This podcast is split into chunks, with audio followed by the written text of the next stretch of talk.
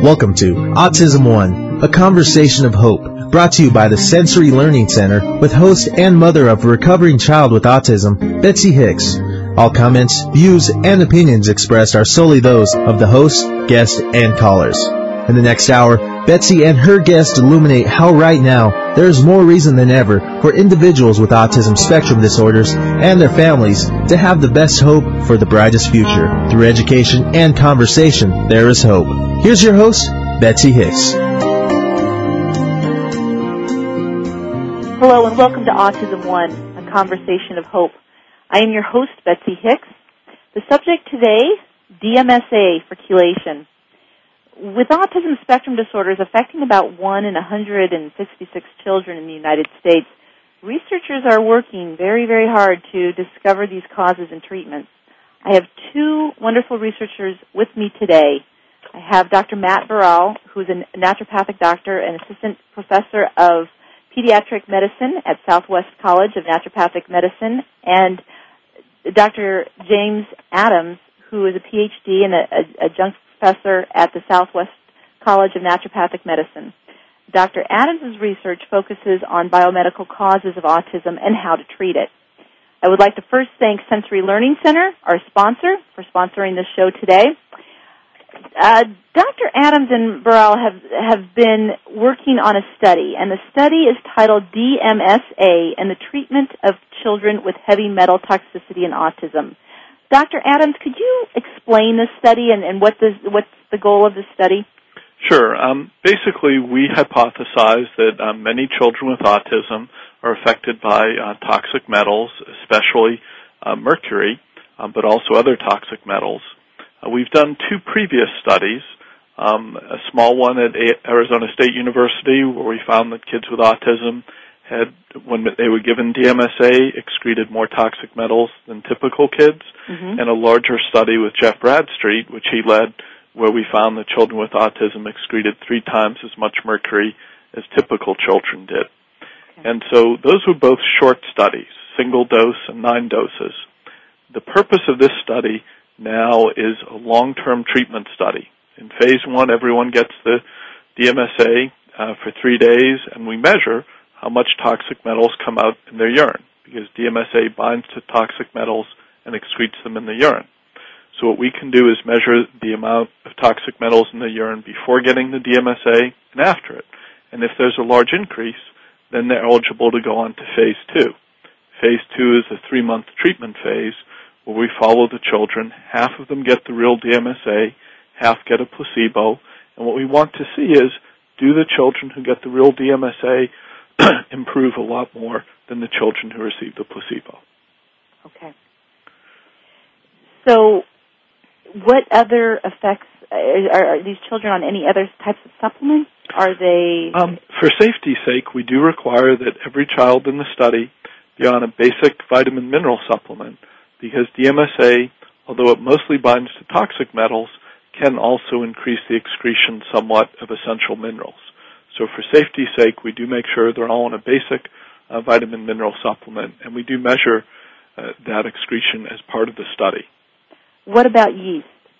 Um, we're concerned about that um, because um, it has been reported um, anecdotally um, that uh, the use of D M S A in the oral form can cause um, a yeast overgrowth in the guts of kids with autism. Uh, we've had various D A N doctors and other autism physicians say maybe ten to twenty percent of children uh, see that problem. Um, they especially seem to see it if they use alpha-lipoic acid, uh, but um, less so with just D M S A. We have not had in our study so far any major uh, problems with that. There's one child who may have a problem. Uh, there's one child com- who came into our study, had some um, yeast and gut problems. For the most part, that hasn't seemed to be a problem in our study, and I think that's because we're giving the D M S A with another supplement. Um, we're giving the D M S A with glutathione because we uh, recently realized that when D M S A is given, it, in addition to excreting toxic metals, it also in, um, causes it also binds to cysteine. And cysteine is something the body needs to make glutathione. And glutathione is the body's natural defense against toxic metals.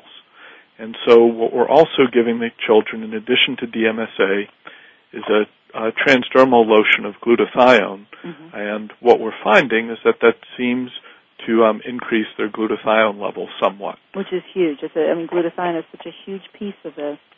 And even genetically, you can trace the piece of the need for glutathione. Um, right. The glutathione is very important. Jill James did a study a year ago showing that children with autism had tended to have low levels of glutathione. Our data so far um, for the children who we've already examined shows some of them have uh, very, very low levels of glutathione, uh, whereas some others have normal levels. So it's quite a variation. So with the study, and since glutathione is, is a piece of it, and since glutathione is such an important piece of it, mm-hmm. um, is, is that... Is that going to be, and actually, um, Doctor Burrell, this might be a question for you as a as a, um, as a treating um, physician with this. Mm-hmm. Is, is this is this something that is going to be a typical the, the common protocol to always prescribe with D M S A? Well, as far as supplementing with glutathione, there's there's a few Uh, inherent problems that I don't think the research has been exactly clear on, sort of uh, telling us what the best method of, of applying glutathione to children is. Um, we're it's sort of undecided as to whether or not the transdermal glutathione is actually raising glutathione levels, and we still have to look at the data at the end of our study mm-hmm. about that. But um, you know, glutathione breaks down really easily, so. Right. Um, Any time that, that a child takes something like oral glutathione, you know, the absorption is questionable, certainly exactly. from the intestinal tract. Um, and even when you're giving it intravenously, um, it also breaks down pretty quickly. So um, usually when we give, you know, in my private practice, I tend to give kids um, intravenous glutathione mainly because it It raises levels pretty significantly for a short period of time, and that seems to be, uh, from my experience, the only way to raise them. So uh, what we're doing in this study is we're kind of doing a, um, a, a several-stage, kind of a multi-arm study, if you want to call it, and looking at different aspects of our treatments and whether or not they actually affect um, affect glutathione levels, especially the transdermal glutathione. If we could avoid doing intravenous anything and do it just with a cream wiped on the skin, you know, that would be that would be a, a major step forward. But um, we still have yet to find out whether or not that is um, that's true because we haven't we haven't done an analysis as of yet with the data. Okay. So when it comes to the actual metabolic, um, is it metabolic testing that you're doing to test for vitamin and minerals for the? For it as well? Well, we're making sure that every child is on a basic multivitamin uh, mineral supplement. But for the study, we're simply measuring their glutathione level at the beginning of the study, right. and then we're measuring it several weeks later after they've been taking a uh, transdermal glutathione lotion okay. uh, for several weeks. And, and it, I'm sorry, so go ahead, please. And so what we want to do is see if, in fact, there is an increase after taking that. Um, again, the major reason we think that they should be used together is that because D M S A, almost all of the D M S A that's excreted from the body, ninety percent of it is excreted bound to cysteine. Mm-hmm. And cysteine is the key building block for glutathione as well as for many other things. And so um, since we know giving D M S A can deplete the body of cysteine, we think it's very important to um, try to also uh, raise glutathione levels as part of the study. Okay. And so as Doctor Burrell said, we hope to see uh, whether or not this transdermal lotion helps with that. Very good. Okay. So, um, Doctor Burrell, in, in your practice, mm-hmm. what what is what do you feel the outcome of this study is going to show? Well, uh, I you know, I honestly don't know. What we what our aim was when we decided to embark on this was really to find out uh, whether or not children who had elevated levels of certain toxic metals in their system um, would respond behaviorally to a chelation therapy. And, you know, at this point there is no specific um, literature or research that has been done at this point um, in the treatment of autistic children as far as behavioral sy- symptoms with um, chelation therapy. And, you know, it's a really controversial uh, therapy. There are, you know, a lot of, of opponents to it in the conventional medical field. Um, there's been a few scares in the past which with uses of other agents that are not appropriate use for chelation, and that is sort of blown up in the media as, you know, saying that all chelation is bad. And and so our intention is really to see whether or not uh, you take a child, you give him a small amount of this medication, uh, you see elevated levels of metals in the urine, and which we know to be specifically neurotoxic metals and, and metals that can, without a doubt, affect the behavior of a child.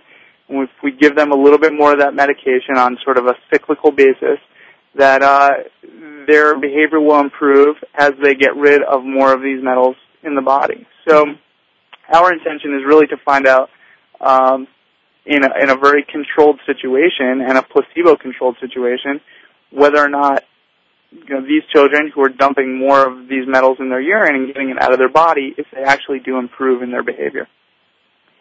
And how long-term is this study for? You said that this is more to measure the uh, more of a long-term study.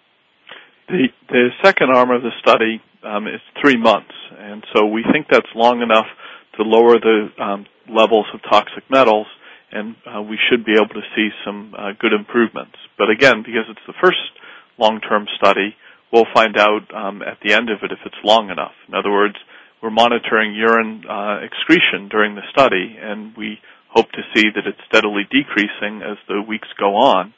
And so by the end of it, end of it if we're down to norm, normal levels, that will suggest it's been a long enough treatment. There are some children we may need to stop a little earlier. There are some, it, they may need more therapy. But again, that's part of what we'll learn from the study is whether or not the medication helps, and if it does help, how long to use it for, whether or not to give it with the glutathione. And also what we're seeing from just the preliminary phase one data, which we do have quite a bit of, we, we are seeing that most kids with autism, excre- the D M S A is dramatically increasing their excretion of lead, about an eight to twelve-fold increase in excretion of lead. It's, it's very dramatic and clearly very good at, at pulling lead out. Okay. And that's what, that's what that one study that has been done has been done on it, correct, is for lead? Well, the previous study um, uh, we did with Doctor Bradstreet found a very high excretion of mercury in the urine for children with autism. And we are seeing some increase in uh, mercury, but we're especially seeing an increase in lead in our population. But the key, the K E MET study, that was done through, I mean, through previously, I mean, years ago, because they, they've done some studies on lead themselves. There have been many studies of the use of D M S A for lead and right. for mercury. And uh, D M S A is F D A approved for treating um Uh, lead poisoning right. in children as young as one year of age. So right. that's it's it's approved for treating lead poisoning. Right. We're using it off-label in our study for treating general uh, heavy metal toxicity. Great. We're going to break now for commercial. When we come back, we have, once again, Doctor Burrell and Doctor Adams, who will be talking more about the study and some of the effects um, that the D M S A is um, is providing. We'll be right back. Don't go away.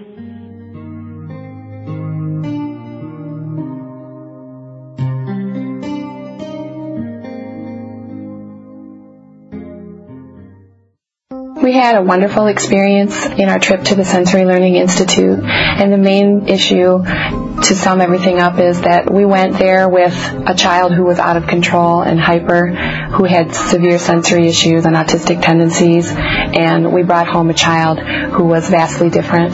We brought home a child who plays with me and talks to me and looks in my eyes and tells me he loves me. The goal and focus of the Sensory Learning Program is to enable the central nervous system to better process sensory information by simultaneously simulating visual, auditory, and vestibular systems with light, sound, and motion. By challenging these three sensory systems to work together to multi-sensory input, this intervention often improves speech, perception, understanding, social interaction, coordinated movement, and the ability to learn. We invite all parents interested in sensory learning program for a child to complete the confidential assessment on our website at w w w dot sensory learning dot com.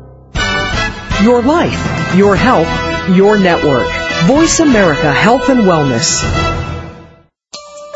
Every Monday from nine to ten a.m. Pacific Time, tune in to hear Healing with Pat Honey Otis. Pat will interview authors and experts in the field of alternative and traditional medicine and discuss current issues. Accurate information will be provided, beliefs and practices will be shared, and listener questions will be answered. This show is about helping educate listeners to become empowered so that they can make informed choices regarding their physical, spiritual, and emotional health. So tune in to hear Healing with Pat Honey Otis and learn more about your healthcare options. Only on the world's elite health station, your life, your health, your network, Voice America Health and Wellness. Hi, this is Mark Victor Hansen. You know me for Chicken Soup for the Soul, the One Minute Millionaire, and Cracking the Millionaire Code. And what I want you to know is that if you want to have rip-roaringly good health, listen to Health Crusades by my friend John Farley. Tune in to Health Crusades with John Farley every Thursday at eight a.m. Pacific Standard Time, only on Voice America Health and Wellness. Tune in every Wednesday at three p.m. Pacific Standard Time for Sex on a Wednesday Afternoon with Sierra Gunn. Sex on a Wednesday Afternoon is an entertaining and enlightening look at sex, its joys, and its many challenges, with its focus on the causes and effects of sexual dysfunction. Sex on a Wednesday Afternoon explores such related topics as infertility, menopause, sexual enhancement drugs, and their natural alternatives. Listeners are invited to call in and ask questions, relate their experiences, and give their opinions to the host, her guests, and to the medical doctors co-hosting the show. With tens of millions of people worldwide affected by loss of libido, and with thirty million adult American men suffering from some form of erectile dysfunction, this show offers important information and, most of all, hope. It is the aspiration of this program to assist men and women with definitive sexual challenges in their search for empathy, peace of mind, and possible solutions to their problems. So tune in every Wednesday at three p.m. Pacific Standard Time for Sex on a Wednesday Afternoon with Sierra Gunn on Your Health, Your Life, Your Network, Voice America Health and Wellness. We all want to improve the environment, but not all of us are willing to make radical changes in our lifestyle to help. If you're one of the millions of people who want to change the world without changing your life, tune in to Voice America Health and Wellness every Monday at one p.m. Pacific Time for The Lazy Environmentalist with Josh Dorfman. The Lazy Environmentalist is about easily and effortlessly greening our modern lifestyles without ever sacrificing style. Host Josh Dorfman will bring together designers, entrepreneurs, and visionaries who are rapidly making the modern green lifestyle a reality. So help your world and help yourself by listening to The Lazy Environmentalist with Josh Dorfman every Monday at one p.m. Pacific Time, right here on Voice America Health and Wellness. It's your right and sole purpose to live a joyful life of abundant love, health, and prosperity. Be Positive with Nurse Crilly will introduce you to the idea of a positive outlook and how it impacts every aspect of your life, your mind, your body, and your spirit. Each show will look at some aspect of life that is less than satisfying and how you can make it better by challenging and changing your thoughts, your core beliefs, and your feelings. It is possible for you to get out of a negative cycle of being and get into a positive cycle of being. You're invited to take a positively enlightening journey with Be Positive and Nurse Freely every Tuesday at seven a.m. Pacific Time, right here on Voice America Health and Wellness. It's good for what ails you. Your life, your health, your network. You're listening to Voice America Health and Wellness. Welcome back to Autism One, a conversation of hope with Betsy Hicks. If you have a question or comment, call us toll-free at eight six six, four seven two, five seven nine two. Now back to the program. Here's Betsy. Welcome back.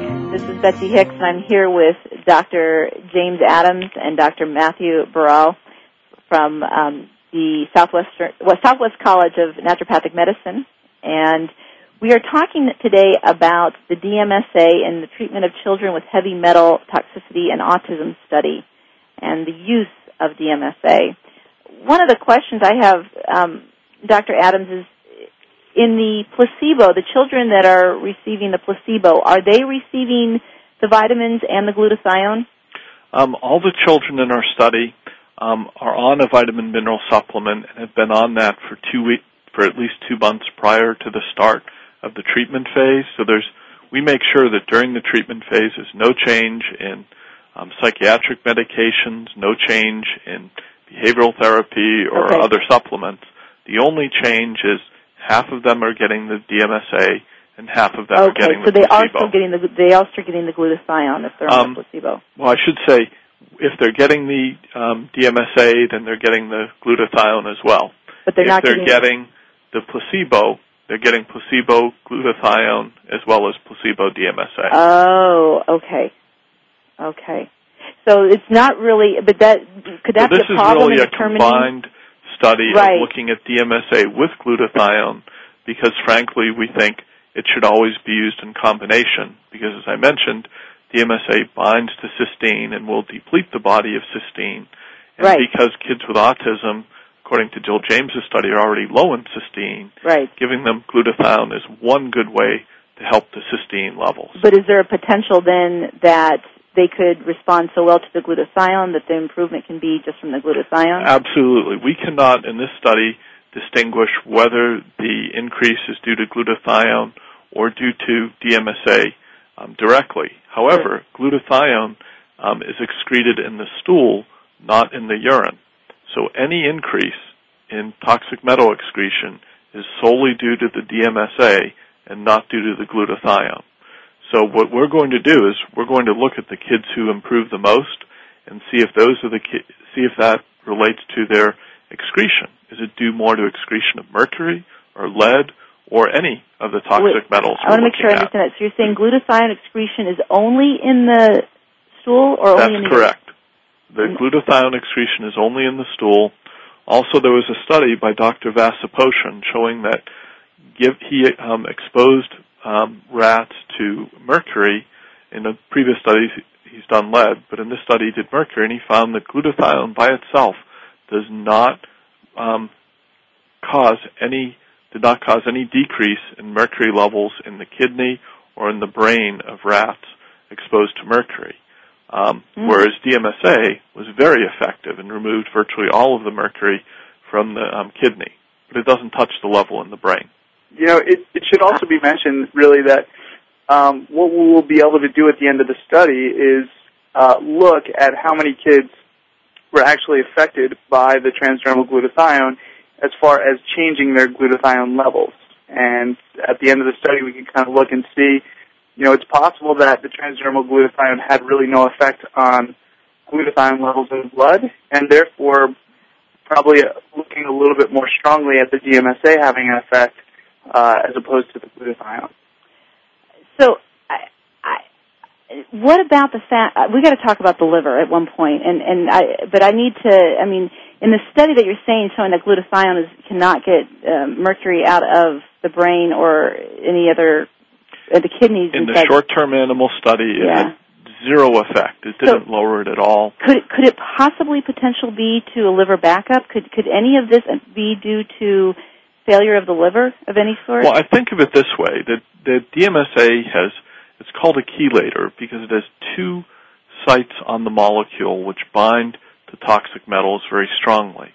Glutathione has only a single sulfhydryl group which can attach, and so it binds much more weakly. So glutathione is the body's defense against current toxic metal exposure. So if you're just exposed to mercury or lead, it will bind to those Um, before it, those metals get into the brain or the kidneys, and it will excrete them.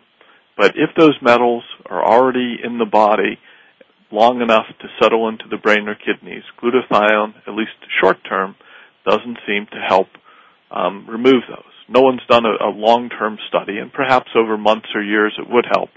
But in the um, short study that Vasopotion did, it had no benefit on lowering the levels. Okay. What about, let's talk more about the liver and mm-hmm. what D M S A actually does to the liver. Because I have a whole huge list from the P D R of side effects, and you know the liver is one of the biggest pieces. Yeah, there are certainly concerns about the use of D M S A. It's no medication is perfectly safe, but D M S A is generally viewed as the safest of the prescription chelators because it um, removes the least of the essential minerals. There is a small chance of an increase in liver enzymes, meaning the liver is working a little harder, and there's a small um, chance of decreasing white blood cell count, about a one percent chance for each of those uh, serious side effects. But isn't once the chance, once liver enzymes are starting to increase, doesn't that mean that already some permanent damage has been done? No, not at all. Um, uh, and you'll also see some children, even with obesity, um, who, have, who will have elevated liver enzymes. And in some cases, those kids have possibly some liver damage. But, you know, it should be noted that in the P D R, they're using a study that they that they did on children who took D M S A for nineteen days continuously um, because they were lead toxic. They were treated with D M S A um, for nineteen days. In our study, we're doing it for three days on and eleven days off of the medication, and then repeating that three days on, eleven days off again. So we've cut the amount of D M S A that we're giving to the patients um, by a huge amount, as well as the fact that, you know, if you look at what lead can do, um, lead can cause the same sort of side effects um, that they are mentioning in the P D R that they attributed to the D M S A. So it is possible that it wasn't the D M S A in these patients that was causing an elevated elevation of liver enzymes, but it was possibly also due to the lead toxicity that these children were going through. So what we're doing in our study is we first check, before we give them any medication, we check their liver enzymes, we check their kidney function, we check their blood cell count, and then we continue to monitor those during the study. So even after just one round of D M S A, um, nine doses of it, we then recheck their kidney and liver enzymes and make sure that they're okay before we continue on. In general, we are only rarely seeing small increases um, in those. Frankly, the biggest problem we've had is one child who was on a psychiatric several psychiatric medications, and those were raising the liver enzymes a fair bit. Um, but the D M S A, so for children taking many psychiatric medications or other medications that are taxing to the liver, you'd want to be more cautious in giving D M S A to those children. But for children just taking the D M S A, it's rare that we're seeing problems with it. But there has been. I mean, we've seen it noted on the web chat groups and other doctors that are treating patients, lots of children that have had some pretty severe effects to the D M S A. And again, I think one of the problems with D M S A is it can bind to essential minerals and cause them to be removed. Mm-hmm. Um, it's been reported that zinc incre- uh, level excretion is somewhat increased, but if you actually look at what's coming out in the urine, it was uh, really just the um, potassium that we're most concerned about, that that level can be significantly decreased Um, by use of D M S A. So that's why one of the reasons we want to make sure that children are all on a good uh, vitamin mineral supplement.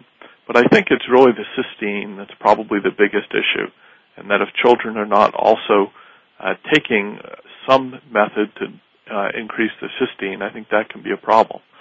There are, on the other hand, certainly many reports of children who have had problems with um, gut issues because D M S A can be a food for yeast. And only about twenty percent of the D M S A, twenty-two percent of the D M S A you take orally is absorbed. That means most of it is left in the gut. Um, and so that's a concern. It's especially a concern, it seems, when taking alpha-lipoic acid.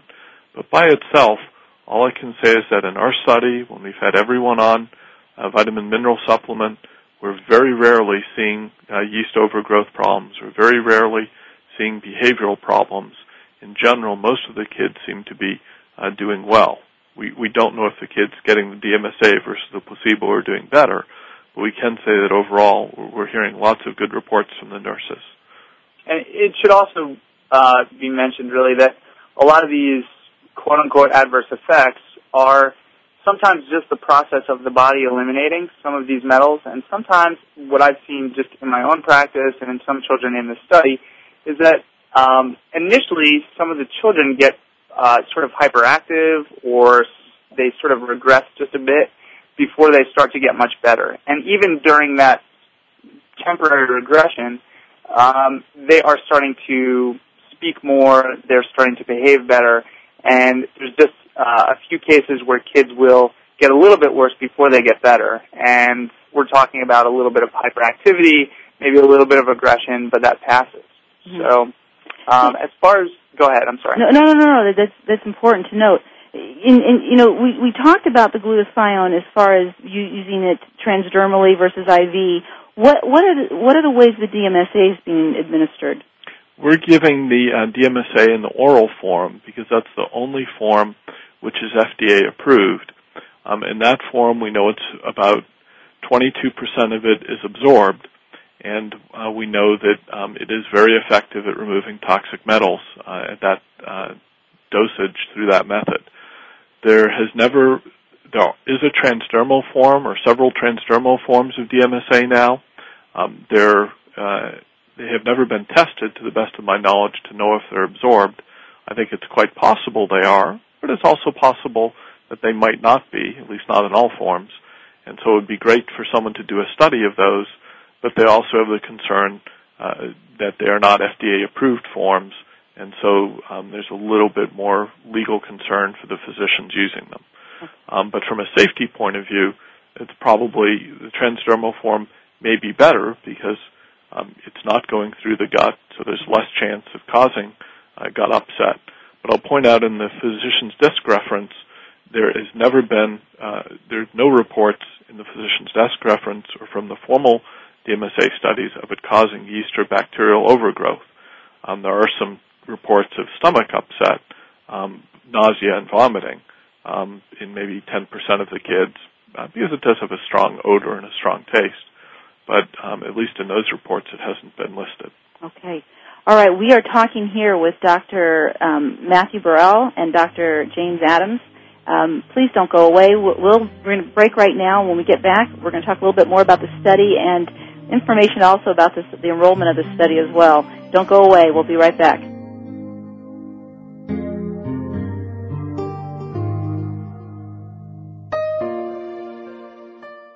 We had a wonderful experience in our trip to the Sensory Learning Institute, and the main issue, to sum everything up, is that we went there with a child who was out of control and hyper, who had severe sensory issues and autistic tendencies, and we brought home a child who was vastly different. We brought home a child who plays with me and talks to me and looks in my eyes and tells me he loves me. The goal and focus of the sensory learning program is to enable the central nervous system to better process sensory information by simultaneously stimulating visual, auditory, and vestibular systems with light, sound, and motion. By challenging these three sensory systems to work together and adapt to multi-sensory input, this intervention often improves speech, perception, understanding, social interaction, coordinated movement, and the ability to learn. We invite all parents interested in sensory learning program for a child to complete the confidential assessment on our website at w w w dot sensory learning dot com. Opinions, options, answers. Voice America Health and Wellness. Welcome back to Autism One, a conversation of hope with Betsy Hicks. If you have a question or comment, call us toll-free at eight six six, four seven two, five seven nine two. Now back to the program. Here's Betsy. Thanks for rejoining us. We have um, Doctor Matthew Burrell and Doctor James Adams here from Southwest College of Naturopathic Medicine, and we're speaking about the D M S A and the treatment of children with heavy metal toxicity and autism study. Um, we've been talking about D M S A and its effects and its side effects and its um, use in the study. And I know a lot of people are probably questioning right now and wanting to be a part of the study. Can you tell me about the enrollment? Sure. The study is open only to Arizona residents, um, partly for funding reasons and partly because we want to have the families here in Arizona so that um, Doctor Brow or other physician can have immediate access to them in the rare chance that there is any problem. But we do have about um, eight openings left in the study. We've enrolled seventy-two uh, children so far. Okay, very good. Thank you for letting us know. Can you tell us how to get in touch with you regarding this and, and the study, as well as you've um, written some protocols? Can you tell us how to get information on that? Okay. Um, if people are interested in uh, participating in the study um, from Arizona, um, they can call me at four eight zero, eight one eight, eight one eight. zero seven four one, and we can get them an application form.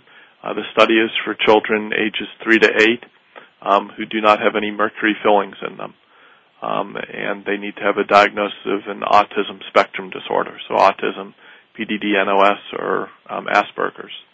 In terms of a general report, um, I led the authorship of the D A N consensus report on treating mercury toxicity in children with autism.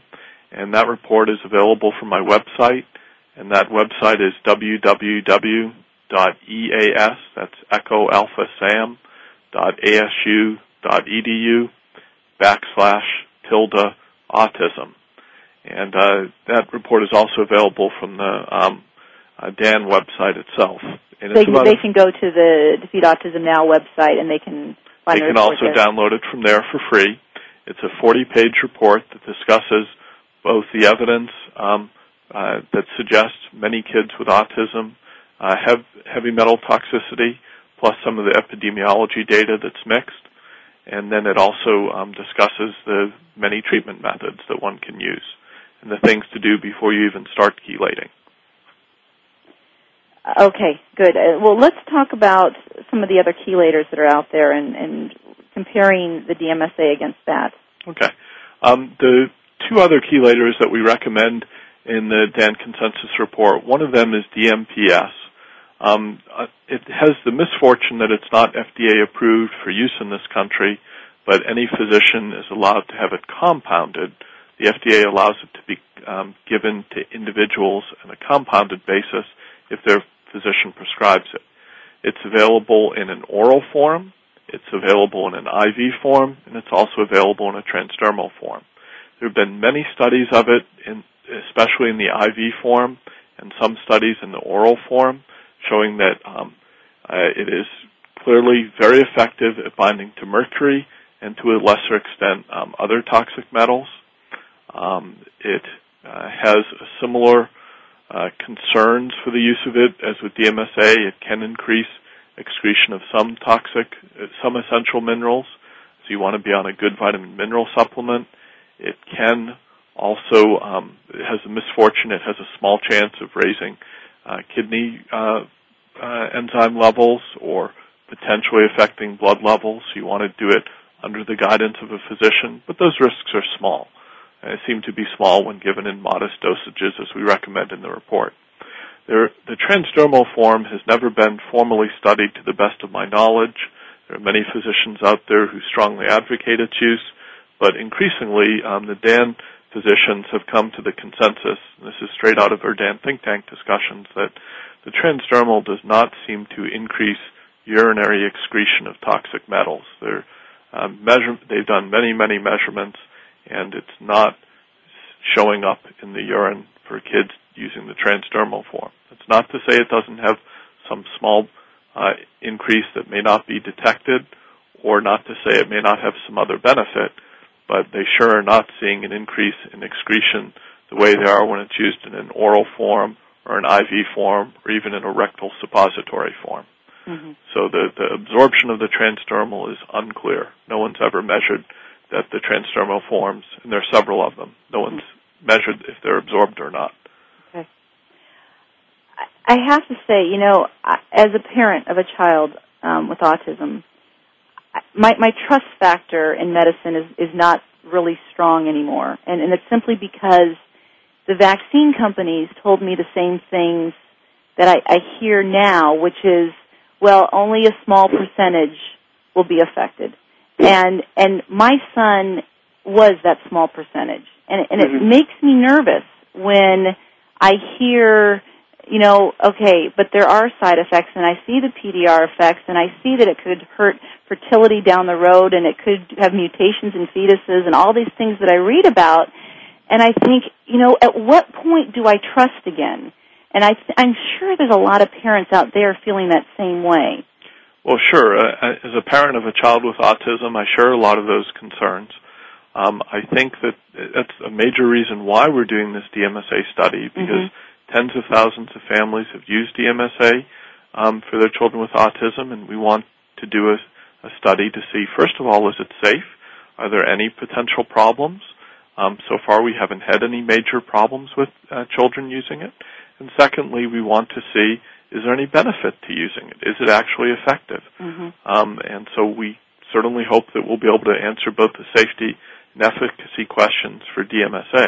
And you think in three months, though, you'll be able to get a really good firm as to what long-term damage could be? We won't have a lot of knowledge about long-term damage because it's only a three-month study. But um, and so that would be difficult to say for sure. Sure. sure but there have been, it, D M S A has been used for many years. and I'm not aware of any uh, reports of major long-term damage due to its use. And again, the dosage we're giving is much more cautious than in the physician's desk reference. That's great. They recommend doing it nineteen days straight, and they see a certain level of side effects with that. We're doing it for only three days and then eleven days off. So we're, we're giving the same number of days of dosage, but we're spreading it out over months. Sure. And so we think it's a much more cautious way to go. The general rule in toxicity is that um, the higher the dose, the more risk of side effects. Mm-hmm. Um, and so we think that that is a good way to really help reduce the risk. Um, and, again, we seem to be seeing uh, less risks than they were seeing in the P D R. You know, I'm curious with, with both of you, if whoever would like to answer this, because, you know, what's happened to our children with heavy metals is, is absolutely atrocious to begin with. But let's face it, you know, as naturopathic doctors, you both are aware that this world is horribly toxic, and it's getting more and more laden with heavy metals, and, and vaccines are certainly not the only way we get our heavy metals. What do you feel, is this something that if if our children are not excreting, if they're not producing enough glutathione, if their livers are not um, properly detoxing, is this something that's going to have to be continued on for a lifetime? Well, I think there's no doubt that you need to take two strategies. One strategy is to try to build the body's own detoxification system, especially glutathione for children with autism. That's probably one of the major issues, and there are a number of ways to improve that. We think the glutathione lotion may be one way. That's what we're investigating. Sure. But orally, a small fraction of it is absorbed. There are other ways to do it, too. Um, however, Um, the other approach you need to do is to try to decrease toxic metal burden. For mercury, for example, we know the three major sources of mercury. One of them is seafood. One in six women in the U S consumes so much seafood that their children are at increased risk of neurological damage because of mercury toxicity. Mm-hmm. And so avoiding the seafood that's at the top of the food chain, the shark and the swordfish, the F D A recommends pregnant women not have even one serving of those during their pregnancy. So avoiding highly toxic foods like um, uh, certain types of seafood, right. And then also avoiding mercury um, amalgams because they are the major source of mercury in the body. Um, it's a slow, steady dose as opposed to, say, a vaccination or eating seafood where you get a high burst at one time. But any of those contribute to the mercury body burden. Right. So um, eating organic food, certainly a wonderful way to avoid a lot of toxic metals. Um, and so I think a, a combination of trying to avoid toxic substances and also trying to build the body's own natural uh, detox system, especially glutathione, is probably the best route to go. That sounds good. Don't go away. Uh, we are going to close up this segment in just a, a few minutes after our break. Um, we're talking to Doctor Matt Burrell and Doctor Um, Doctor Jim Adams. Thank you. Don't go away. We'll be right back.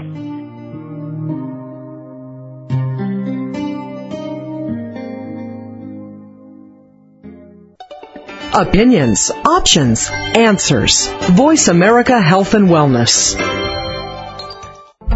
Have you ever wondered where diseases come from or why you have gotten sick? Imagine one day in the future you will be able to discover from a small sample of your blood whether you are at risk for cardiovascular disease, osteoporosis, cancer, or other chronic diseases. That may be much sooner than you think. Tune in to Voice America Health and Wellness every Wednesday at seven a.m. Pacific Standard Time for Integrative Medicine with Doctor Joe Veltman. You will learn about traditional and non-traditional healing modalities used in integrative medicine, as well as suggestions on how to improve your health and how you can co-create a healing environment with your healthcare professional. So get in touch with your health and listen to Integrative Medicine with Doctor Joe Veltman, Wednesdays at seven a.m. Pacific Standard Time on Voice America Health and Wellness.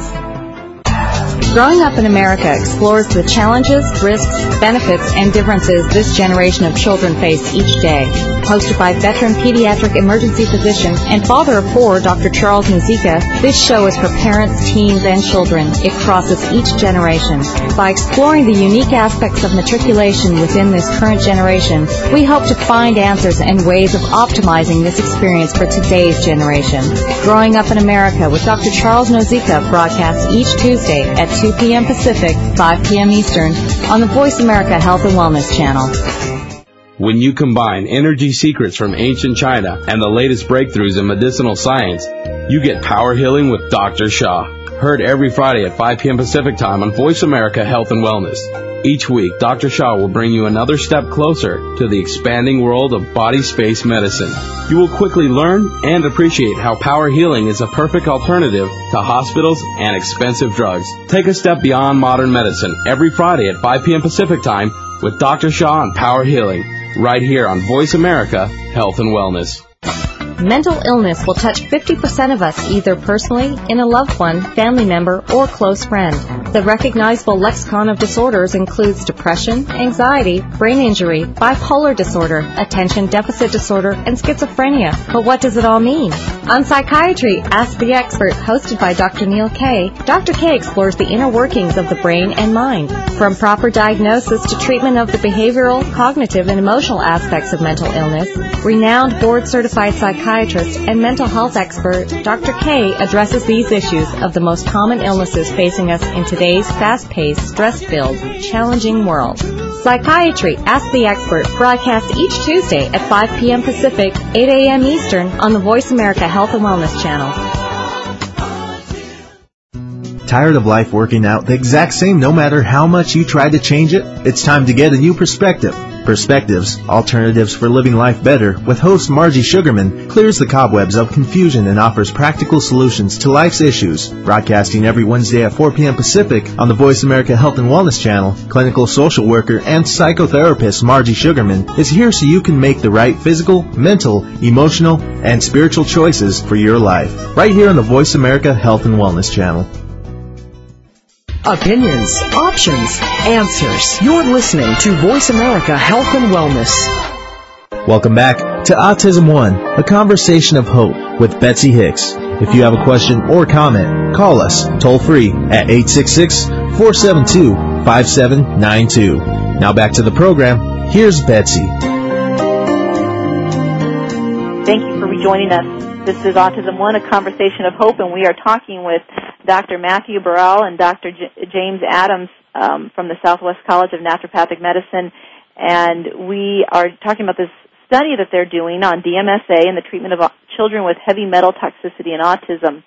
Um, Doctor Baral, as, as a, somebody who is seeing these children firsthand every day and working with them and working in their treatment, tell me a little bit about the, indiv- the kind of the individuality in that. You know, as as we know, there's a spectrum, and there's got to be a spectrum of of health as well. Um, those that are, are more, you know, who are able to um, metabolize B vitamins, and those who are not. Those who are able to um, excrete things well, and those who get blockages. It, how does this play into how you work as a treating physician? Well, usually the children that I see in my practice, Um, I run a number of pretty basic tests just to sort of get a, a baseline as to where they're at. Um, often it, it includes something like an organic acid test to sort of um, assess whether or not they have some sort of yeast overgrowth in the gut. Um, you can also use those tests sometimes to uh, evaluate whether or not the child has what's been termed as a leaky gut syndrome.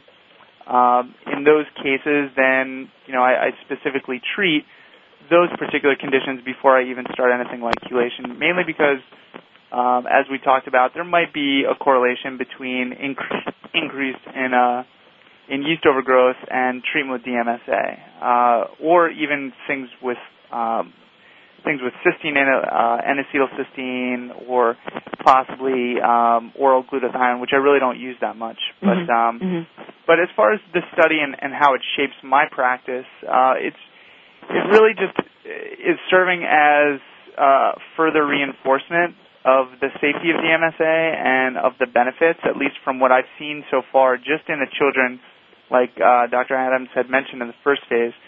Uh, you know, a lot of these children who we know are getting the D M S A because we're, we need to run those baselines, so we know that, that that both groups, before they get broken up into a placebo and an actual treatment group, we know that everybody's getting the D M S A.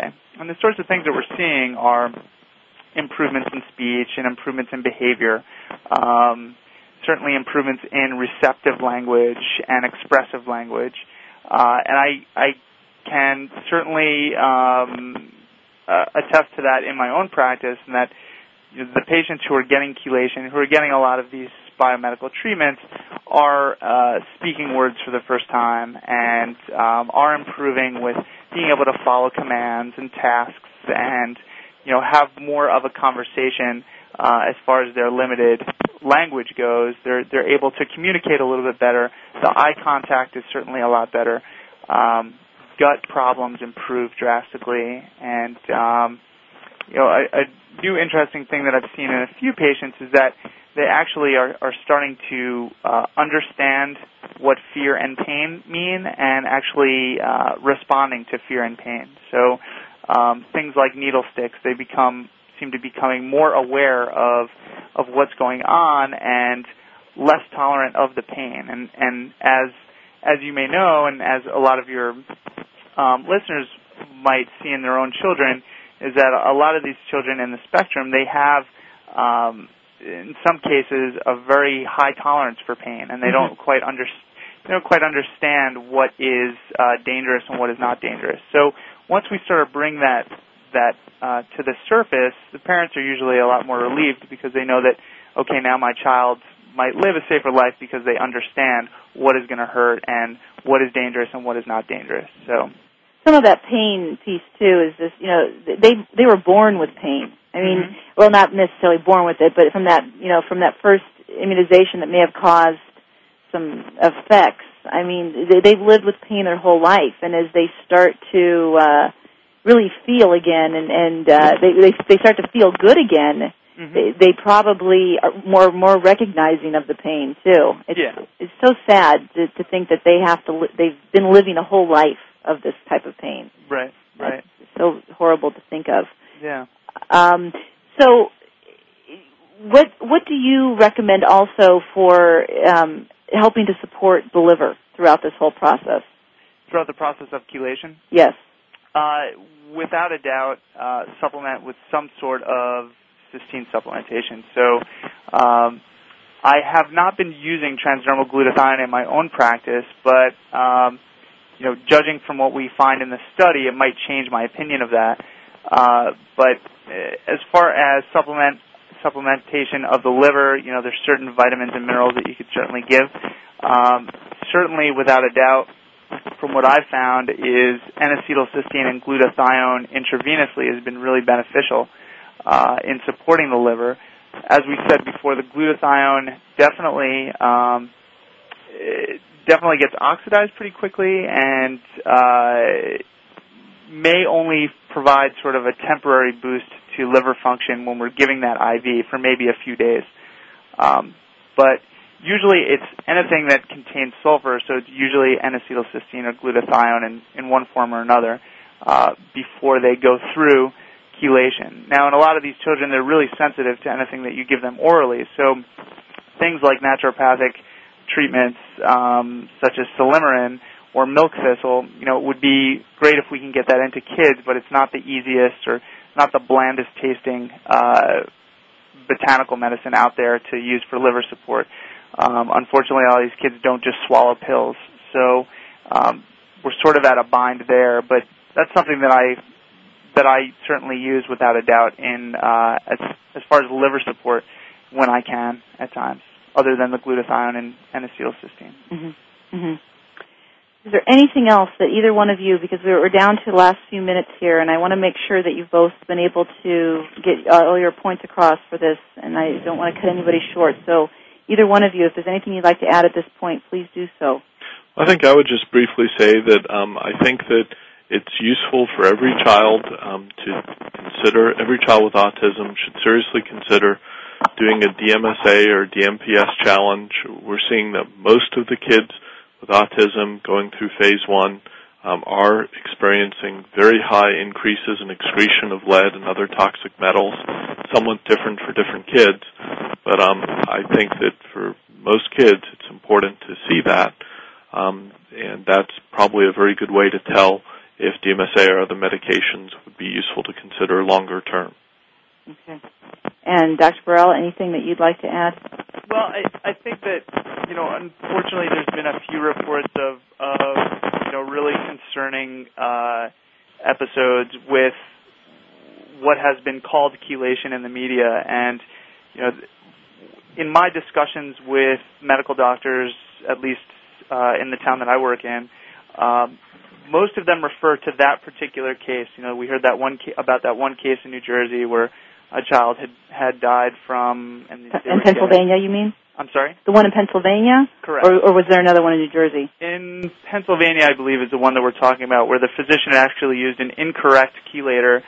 Um, he was using disodium E D T A as opposed to calcium disodium E D T A.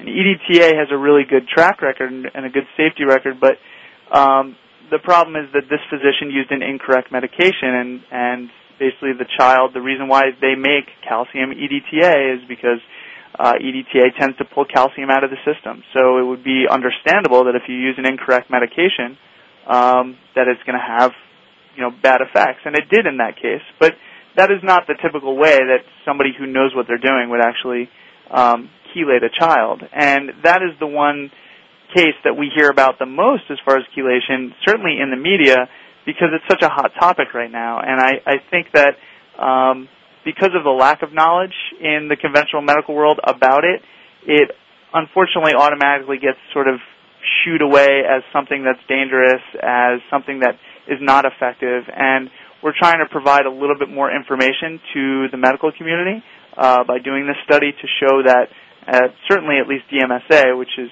probably the safest out of all of them, um, Is, is truly safe and does have some improvement in, in children with autism. Okay, thank you very much. We're listening to Doctor Matthew Burrell and Doctor James Adams. Thank you very much for both of you to being on the show today. Thanks a lot. Thank uh, you. For all of you out there listening, you're close to the deadline. Get uh, get on board with the Autism One conference. It's coming up Memorial Day weekend. Uh, to learn more about it, go to their website at w w w dot autism one, that's O N E, dot org. Thank you, everybody, for joining us this week. We'll talk to you next week. Bye-bye. The Sensory Learning Center would like to thank you for listening to Autism One, a conversation of hope. To contact Betsy or get more information, visit autism one dot org. Tune in next Tuesday for another hour of education and conversation on Autism One, a conversation of hope with Betsy Hicks.